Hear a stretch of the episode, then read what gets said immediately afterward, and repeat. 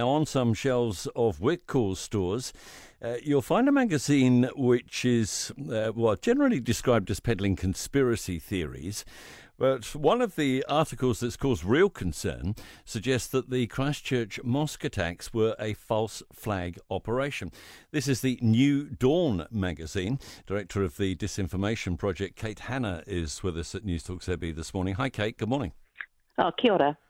Uh, New Dawn magazine, you're familiar with it and uh, the kind of content. What do you think of it? Well, look, New Dawn's been around um, since the early 90s, and it's the kind of thing that uh, lots of us might have seen over the years, maybe at a relative's house or maybe in a dairy or something like that. And it really is um, the kind of magazine that would probably have something about, say, um, the people of Atlantis on the front cover or, or um, you know, aliens. Or shapeshifters so, at the White House, yeah, that, that kind of yeah, stuff. That kind of thing. So, really quite bizarre and odd um, content. Um, and it's the kind of thing that we might dismiss as relatively harmless. Uh, but seeing it in Whitcoulls uh, is an interesting proposition, and it does suggest that perhaps there's been some demand for it. There's been magazines like this uh, since time immemorial, uh, and a lot of it is, you know, it's just made up, isn't it? And, and quite honestly, so it's uh, harmless entertainment. I guess what's attracted information is that this uh, there's a shift in direction with this kind of material. Yeah, exactly. And and as I said, um, this is something that's been around for a while, but you know, this edition that we've seen in the last few days has got content, um, a lot of it coming from overseas, uh, based on ideas around um, denying COVID 19 uh, and ideas um, targeting individuals like Anthony Fauci. And then, as you know, you've pointed out in the intro, this particular story about the Christchurch mosque attacks. Will people not see this for what it is, given uh, the context of uh, where it's published and how it's being propagated? I would like to think that most people would, but I guess what I'm, what we were a little bit concerned about is that people who um, have been interested in and, and um, following these quite bizarre and relatively harmless conspiracies for a long time, and now been introduced to really much more um, distressing ideas that actually are quite harmful to members of our community. Are the people that produce this uh, more sophisticated than they used to be? Are, are, they people with goals and aims? Yeah, there's there's an international network um, of people who are promoting this information, and they're doing it with the aims to create division and, and distress in communities, and actually to undermine um, the structures that sort of hold liberal democracies like New Zealand together. I know that saying that in itself makes me sound a little bit like a conspiracy theorist.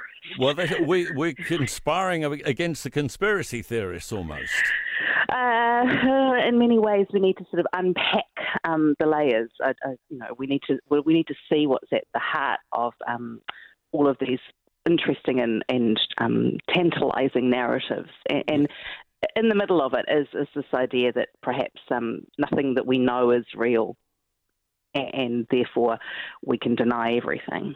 We're living in uh, an illusion of, of some nature. People can buy fantasy comics, can't they? They can buy pornography if, if they want to. Why shouldn't they be able to buy this kind of thing? I don't necessarily think that they shouldn't shouldn't be able to buy it. I mean, it isn't as far as I can see from the content that I've observed, it, it doesn't look like it's illegal. It's more about the business decisions that um, companies make, which companies make all the time about what their values are and, and who might be targeted and harmed by this type of content. So when I'm thinking about Whitcoulls in their business decisions, I'm specifically thinking about the article um, which claims that the mosque attacks mm. either didn't take place or that the terrorist is not responsible for what happened. Yeah. That is really harmful to um, those who were killed and um, those who are who were injured and their families. And uh, to the wider public as well, if you you know cast doubt over uh, something as significant as that, we have approached. I should stress, we have approached Whitcoulls uh, for a comment on this. Uh, nothing as of this particular moment, but it's the holidays, uh, so uh, we're given an opportunity. What should happen with this? Would this come under the hate speech legislation, do you think? I think potentially this type of content, um, the other thing that is concerning to me about it is that uh, the article itself um, describes in quite a lot of detail um, the content of the live stream, which is obviously banned content, and also talks about where it was located or able to be found. And so um, a naive reader could, from that content, decide to go and have a look for themselves. Uh, which obviously is an illegal act in New Zealand. The, the content has already been classified as objectionable um, by the chief censor.